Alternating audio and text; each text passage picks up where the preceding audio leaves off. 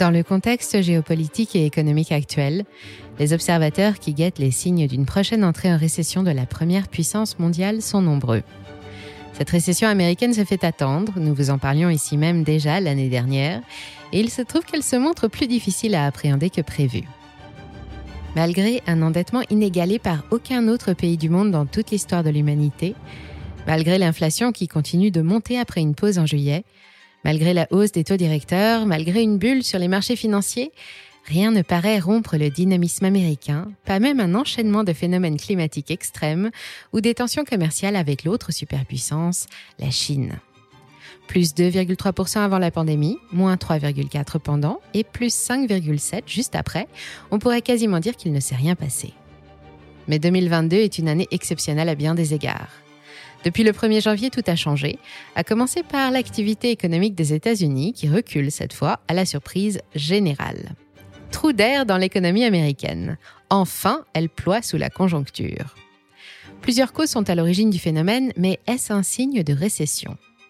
Pour en savoir plus, il y a un autre paramètre à observer, un secteur dont les évolutions ont toujours précédé les crises économiques ou financières majeures aux États-Unis, c'est l'immobilier. Si l'immobilier américain va, tout va. L'IMO US, c'est 15 à 18% du PIB annuel, c'est le canari dans la cage, c'est l'indicateur ultime de la bonne santé de l'Amérique. Maintenant que la crise est passée, que les taux remontent et que l'inflation grignote le pouvoir d'achat des Américains, l'immobilier devrait naturellement baisser. Et pourtant, contre toute attente, les prix continuent de grimper. Et la question n'est plus de savoir quand ils vont se stabiliser, mais plutôt comment. Atterrissage en douceur ou correction brutale? La question est cruciale, car si l'immobilier US craque trop vite, la récession sera inévitable. Et voilà pourquoi les États-Unis sont actuellement le centre de beaucoup de discussions dans les couloirs de la finance. Aujourd'hui, je vous emmène avec moi jeter un coup d'œil sur le logement américain, et en ce milieu d'année, ce sera aussi l'occasion de faire un bilan des fondamentaux du pays.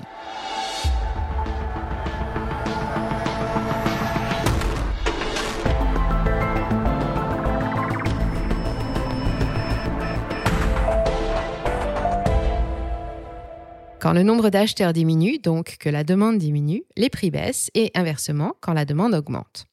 Parmi toutes les personnes intéressées par une maison, la gagnante est celle qui proposera le prix le plus élevé, ce qui fait mécaniquement grimper les prix des mêmes biens du même quartier. En ce qui concerne les vendeurs, plus ils sont nombreux à vouloir vendre en même temps, et donc plus il y a de biens en concurrence dans le quartier, et plus les prix baissent. À l'inverse, des biens rares sont chers. Bref, nous connaissons par cœur la loi de l'offre et de la demande qui fait tourner nos économies depuis qu'on a inventé le mot. Nous essayons toujours de la dompter, mais sans grand succès. Sur le marché immobilier américain, les prix évoluent historiquement toujours à la hausse, une hausse régulière et simple à anticiper. Mais comme un peu partout, les envies d'ailleurs des Américains après la crise sanitaire ont boosté les transactions et pendant deux ans, les prix se sont littéralement envolés frénésie immobilière et taux bas, voilà le cocktail parfait pour faire mousser les prix qui n'avaient jamais progressé aussi vite en 50 ans. Le prix moyen d'une maison à Austin, au Texas, l'un des marchés immobiliers les plus dynamiques, était de 415 000 dollars en mai 2020, selon les données de l'Austin Board of Realtors. En mai 2022, deux ans plus tard, c'est 624 000 dollars. À Kingston, dans l'État de New York, les prix ont augmenté de 20 en un an. L'affaire est devenue si intéressante qu'elle a attiré jusqu'aux grands fonds d'investissement comme Vanguard, BlackRock ou Fidelity.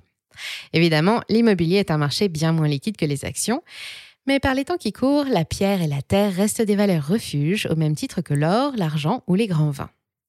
Mais ce qui intéresse par-dessus tout nos Big Five de l'asset management, c'est qu'il est aussi devenu particulièrement rentable avec des rendements locatifs qui frisent les 20% annuels dans certains quartiers. Alors forcément, quand on pèse quelques milliards de dollars et qu'on achète des maisons à tour de bras, les prix montent en proportion. Tiens, d'ailleurs, pendant que je vous préparais cette vidéo, je me suis demandé qui étaient les plus gros propriétaires fonciers aux États-Unis. Bloomberg, l'agence qui aime bien faire des classements, avait la réponse. Le plus gros d'entre eux s'appelle John Malone, c'est un magnat de l'entertainment américain. À lui seul, il détient 890 000 hectares, soit l'équivalent de la surface de la Corse, et il possède 5% des terres de l'État du Maine. Son concurrent, Stan Kroenk, un autre mania de la télé, n'arrive que quatrième au classement derrière la famille Emerson.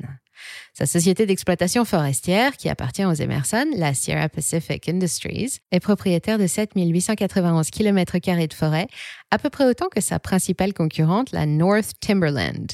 Avec ses 100 000 hectares de terres agricoles, Bill Gates est un petit concurrent. Enfin, bientôt plus que 50, quand le divorce sera définitivement acté. En tout, 100 gros propriétaires se partagent 2% du territoire. Ça peut sembler peu, mais en réalité, ce sont des ressources inestimables, et ça, les fonds d'investissement l'ont bien compris.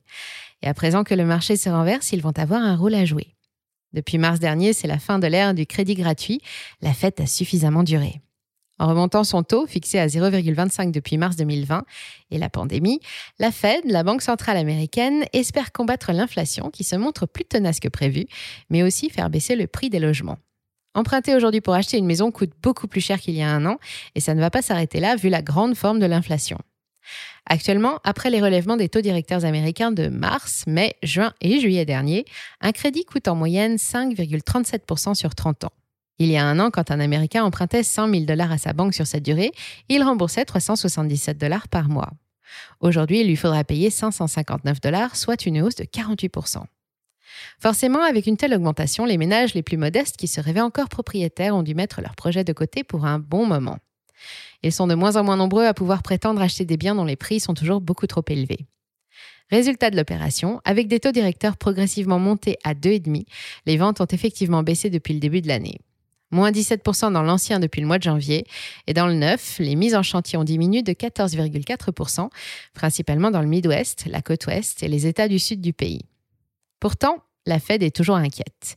Il y a moins de ventes, oui, en volume, mais pas en montant. Les prix n'ont que très peu baissé et ce n'est pas sans poser plusieurs problèmes. Pourquoi? D'abord parce que même s'il y a moins d'acheteurs, l'offre est très limitée. Actuellement, il n'y aurait que 2 600 000 biens à vendre sur le sol américain, c'est deux fois moins qu'il y a deux ans. Et quand les biens sont rares, on l'a dit, ils sont chers. Autre cause, la hausse des prix des matériaux qui se répercute sur les prix des biens neufs depuis le stop and go de l'économie et qui n'aident pas à produire des logements bon marché. Elle s'ajoute à la hausse du coût du crédit qui gonfle elle aussi les prix dans le neuf et l'ancien. Évidemment, ces hausses se ressentent aussi sur le montant des loyers. Les ménages sont encore une fois les premiers pénalisés, sans possibilité de devenir propriétaires. Ils doivent se résoudre chaque mois à verser un loyer surévalué.